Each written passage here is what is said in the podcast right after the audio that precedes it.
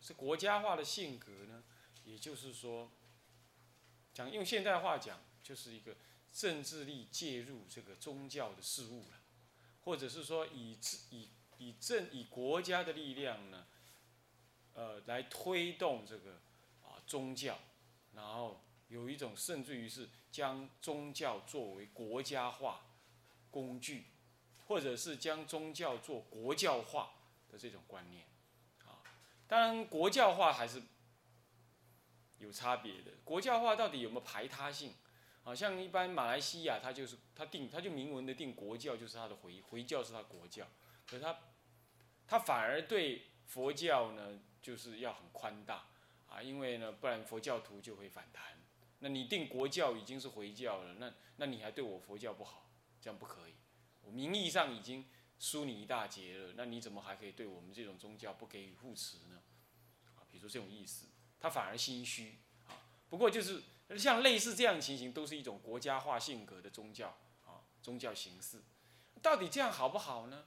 以西方的这种民主的经验来谈的话，是极端的不好啊。在早期的欧洲呢，这都是国家化宗教，所以说欧洲有黑暗期，主要推动者是什么呢？就是教皇，就是天主教呢，怎么样统摄一切思想，啊，乃至于不准呢任何的一种啊，认为教在教皇认知或教会认知底下认为不可以的那种思想呢，都不准出现啊，非常可怕的啊。那么君主呢，君主也就搭配的这种宗教的这种精神控制啊啊，来来来控制老百姓。就一方面，政治力跟宗教力量两相结合。那欧洲、欧美国家的看到这种弊病啊，它是因此在宪法当中极端的避免了这种国教化的这种观念。那么以同时对宗教也就让它怎么样？讲白一点，有点自生自灭。但是积极一点讲，就是说它存在着一种所谓的让宗教正常发展的一个客观空间。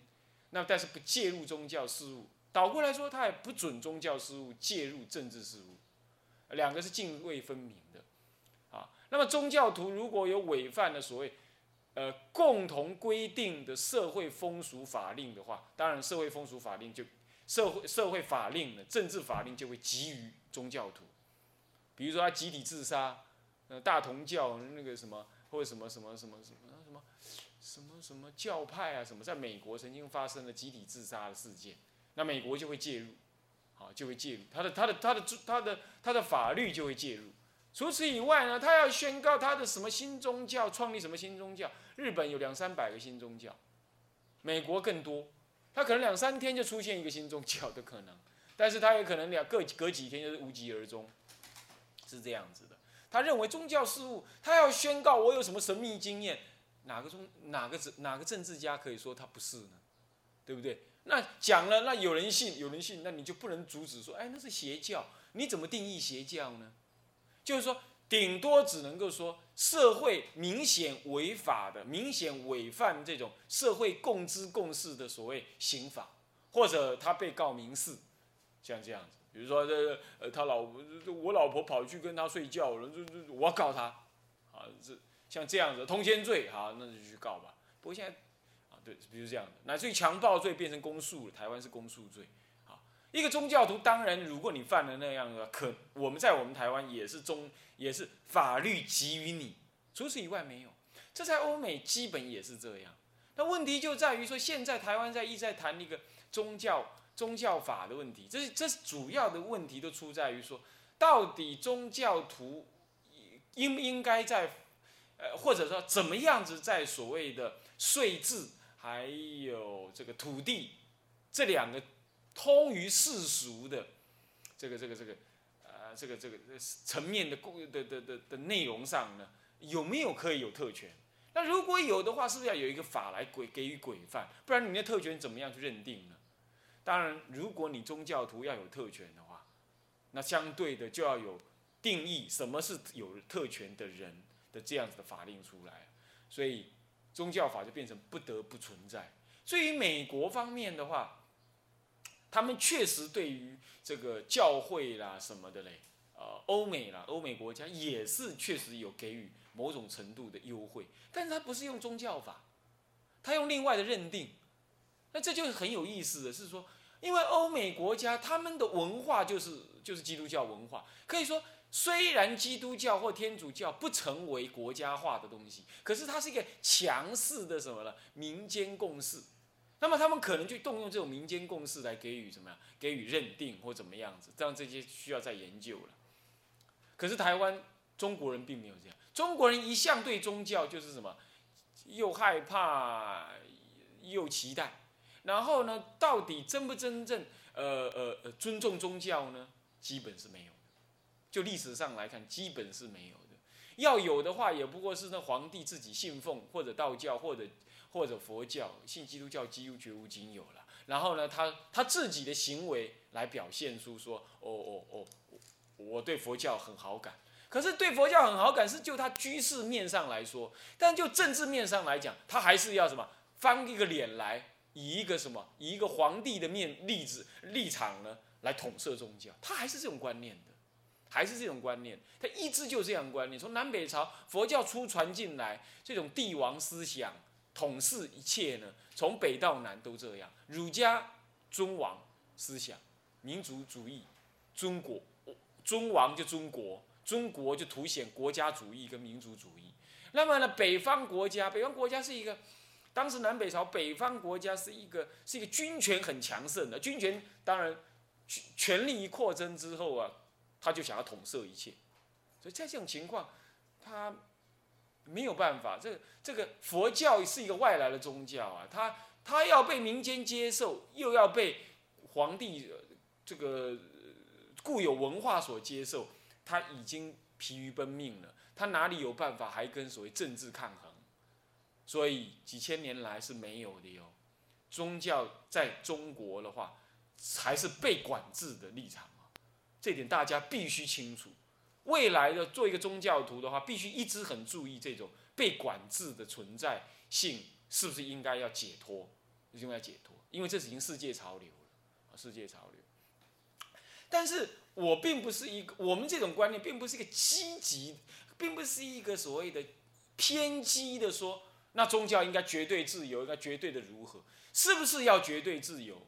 我想这都可以谈。因为风土民情乃至于怎么怎么不一样，好，还有社会的宗教教育呢，根本不足。那现阶段可不可以要求这样？那是另外，那还可以再谈。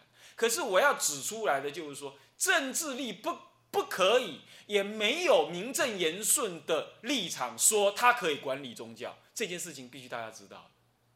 为什么呢？因为因为政治的力量是属于人类的利益冲突。的平衡，所以说政治是讲白一点，甚至于可能很龌龊的，也是一种磋商，尤其民主政治是一种很磋商的结果的。但是宗教呢？宗教是超越什么？超越人间利益的，它有俗世，而且有牺牲自我这种精神的。在这种情况，你说要邪教什么，我暂时不谈。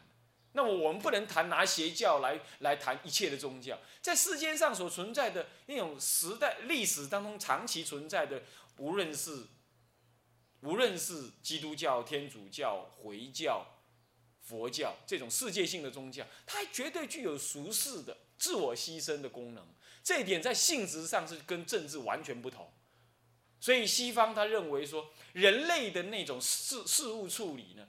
不能急于这种所谓的上帝事物，这也是因为他们当时的教皇的力量很强，强到几乎怎么样？几乎跟皇皇帝的力量平等，所以他们勇于说明这件事情，也逼迫不要不要讲逼迫，就是说也也让政治势力呢很正视这个问题。可是宗宗教在东方呢，从来至少在中国从来就没有强到这样子。所以他没有一个对等的单位来告诉那些政客，或者叫政治家吧，说，我告诉你，你们是无能管理宗教事务的，他没没有这个能耐讲这个话。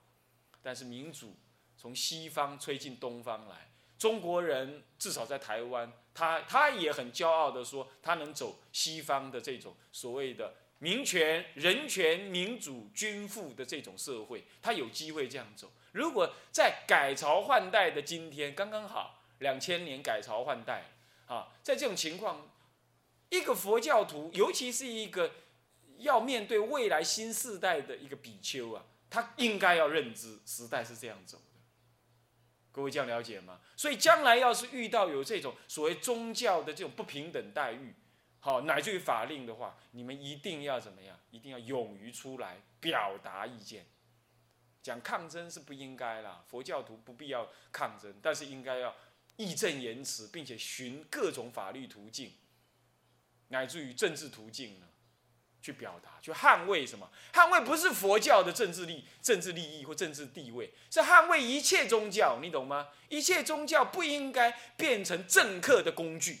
讲白一点就是这样。你看，每到选举的时候，那个人到哪一个庙去烧香，那个人到哪个庙去磕头，到哪个哪个哪个教会去什么祷告，你不觉得很笑话？在在西方是绝对不敢这么做的，绝对不敢这么做。宗教的是宗教，政治的是政治，你不能挂入宗教徒，说哎，我也是佛教徒哎，你们佛教徒选我，那这样搞成宗教战争了。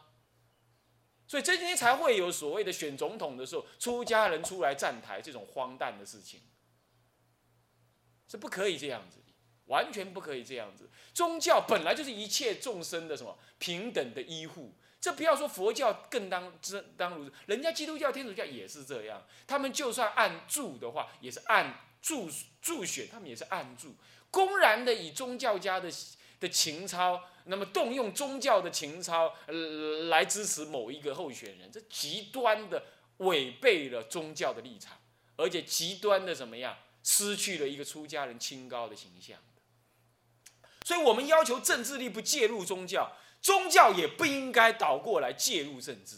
同样道理，如果宗教它会拥有一个很适当的所谓的免税或怎么样这种不同于一般人的那种权利的话，你也应该要谦卑的接受，而且呢，而且要很适当的管制。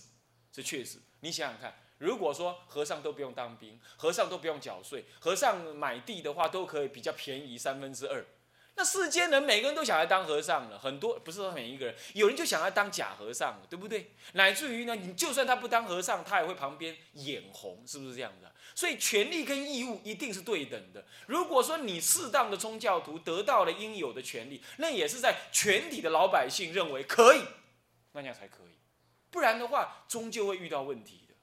在印度没有这种问题，是因为所整个印度的老百姓都认为宗教比政治还重要，你懂意思吗？所以一个宗教家他到山边树林水下去去去去安住或什么，没有人认为那是不对的。更何况印度的出家人很少，就算盖庙的话呢，他们不会像中国这样盖的这么大。你去那去看，就他没有办法，经济力也无能这样子。那么皇帝的力量来盖给上当时佛陀，呃。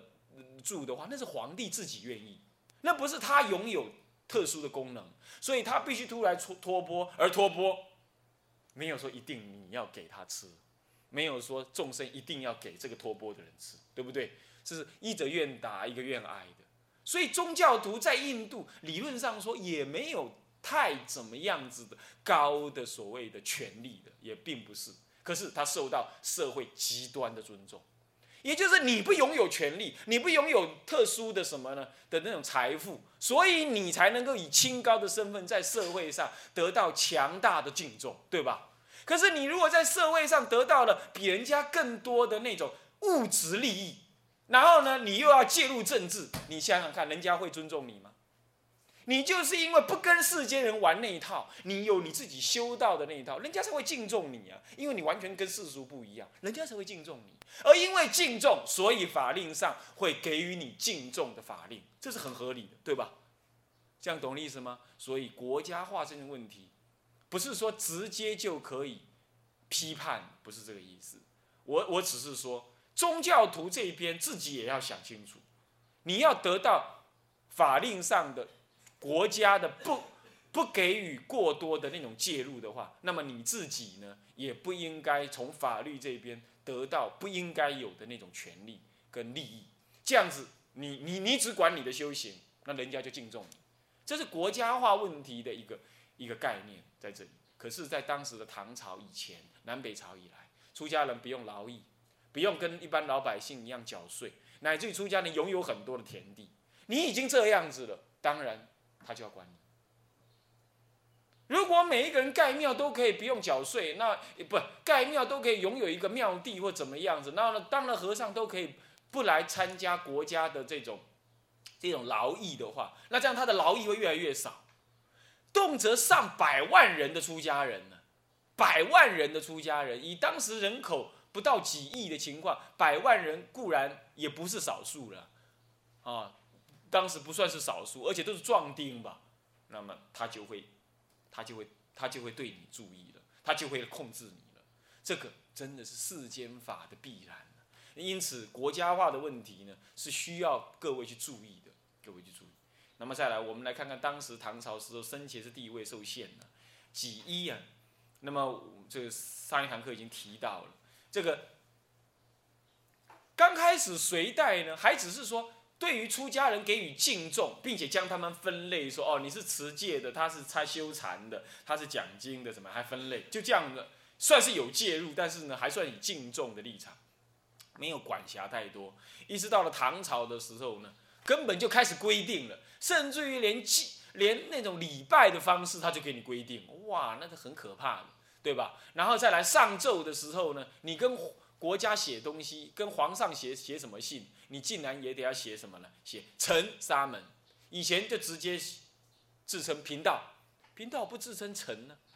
我不是你的臣呢，懂我意思吗？我是方外之人，我跟你有什么关系？是不是这样子？现在不一样，到唐朝就开始不一样。为什么呢？唐朝是汉人做皇帝，固然跟隋朝一样，唐朝是一个强大的君，就国国族主义。所谓国族。是国家主义外加一个民族主义，民族主义主要是儒家思想为推动，啊，儒家的思想很注意那种汉汉传统这种观念。啊，这种观念呢，什么汉贼不两立，都是从汉朝以来就一直有这种观念，所以这独尊儒术之后啊，这天底下非儒家的都不是汉人正统，所以说所谓真主流这种观念，那么真主流第二就是国家必须统一，这种观念也在那儿。今天两岸的问题也是卡在那里，我们必须统一，所以大一统的思想很重。既然大一统，我容不容许在我的国内有一个是我政治力不及的地方？我容不容许？不容许，对吧？所以你们有一大群出家人，既然是我不能管的，当君主的人呢，他的我执是受不了的。各位这样了解吗？所以他需要完全的去管理，像这种观念。那么是实质上表现在几二啊？你看，由升官到俗吏的权变权力呢，这转变很明显。比如说在北魏的时候呢，他国家也要想管理你那个什么，管理你出家人，但是他用什么方法？他用升官，也就是立一个出家人的官，是你你出家人来当官，然后出家人去管出家人，这还勉勉强强吧？那是升官。而且这个出家人的官呢，他可以管人事，甚至于管到财政，他能管到那种程度。然而，他有这种裁量权。然而到了唐代的时候，从中央一直到地方升官，固然还有那个名分，但是都完全他的权限都在那个什么功德使啦。功德使是个俗官呢，而且是军人来掌的。你看怪异不怪异？管宗教的居然是一个。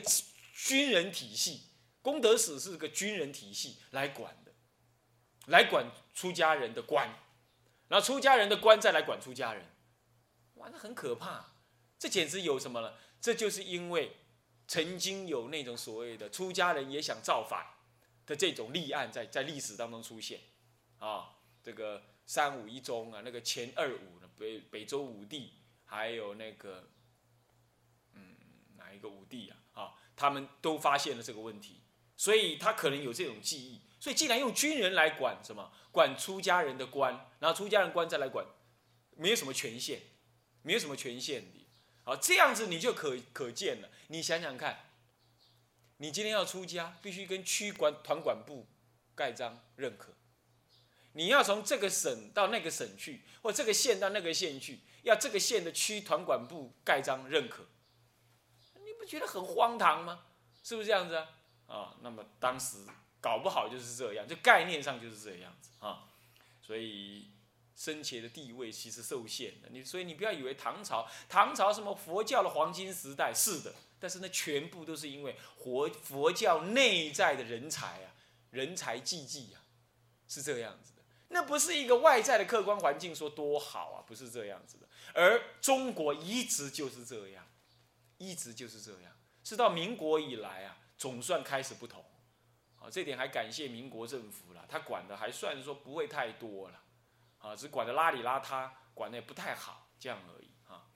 好，那么己三呢？法律上已有北魏的轻重轻罪有治外法权，啊，转而为唐代一切轻重诸罪啊，都由俗律来管辖。当然这一点呢，到底确实是怎么样，还值得考虑了。他在讲轻重诸罪，到底指的是什么呢？因为如果是戒律所不及的部分，他的轻罪由世间法律管辖，当然也没有办法。但是在现在的泰国，他不是这样，他是轻重诸罪都是由出家人管辖。不过出家人也配合世俗的戒律，比如说你犯杀人罪，出家人犯杀人罪，在你还没有还俗之前，你躲在庙里，警察是不能进庙里收人的。可是呢，出家人有权利。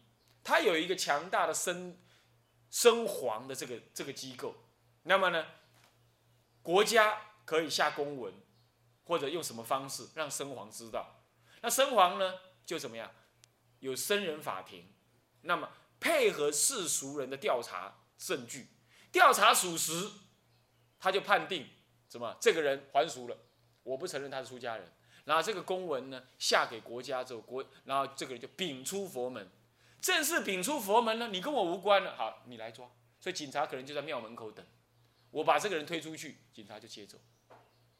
所以说，你要真的犯罪的话，坦白讲，你也不敢住庙，你只有逃亡而已，或者认罪而已。为什么？因为宗教不会包庇你，宗教不会包庇你，但是必须要由我把人交出去，我有这个权限。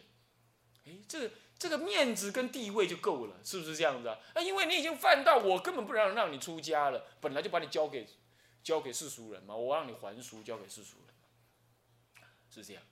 那么当然了，还有一个问题就是说，交给世俗人之交给世俗法律，如果他判死刑的话，我可不可以交给他？啊，这当然是另外一个关于戒律的问题，因为在戒律上，呃，如果说你去报警而他会判死刑的话，戒律上是有。有问有问题的，是有有商榷余地的。他是认为，基本是认为不可的，啊，死刑以外是可以，因为这样还是让他死。那就他是应该犯死，犯死刑是人类的报复主义啊，你懂吗？杀人者死，你你把人家杀死，我也把你杀死，那是报复主义，是不是这样？啊，也有恶族主义。可是恶族主义的话，人类最大的财富是生命嘛，你剥夺了他的生命。他已经剥夺别人的生命，你是不是要报复他，再剥夺他的生命呢？这在世界上的法律本身都一直在讨论的。所以死刑到底合不合理，合不合乎人类的理性，这本来就值得讨论的，还是值得讨论。当然有各种讨论，我不是说可或不可，但是在佛教立场来说，他不太同意，他不太同意死刑，所以他认为出家人如果去告状。告到那个人会犯死刑的话，出家人理论上说是不能去告这个状的。但是如果关无期徒刑，可能就可以，可能就可以。在这种情况的话，我想这是刚刚撇出来讲。所以说，关于关于这个世俗的法律急不急于出家人呢？我觉得泰国那种模式蛮好的，但是这必须要有强而有力的什么生团组织啊。那今天并没有，所以我也不敢急呼这件事情。所以这当中都还有很多很多观念要沟通，很多大的问题要解决啊！所以我只是提出这个问题让你理解啊。好，再来几三，法律上已有什么呢？啊，不，几四，建寺以及寺院的数量等等，皆已纳入了国家管辖之列。哦，呃，我入古乡只能够规定有两间庙，好，你看看，你那你就完了。如果有两间金色也算是庙的话，你进律师就进不来盖，就没办法进来盖。他规定的，哦，那比如这样，所以说这问题也很严重啊。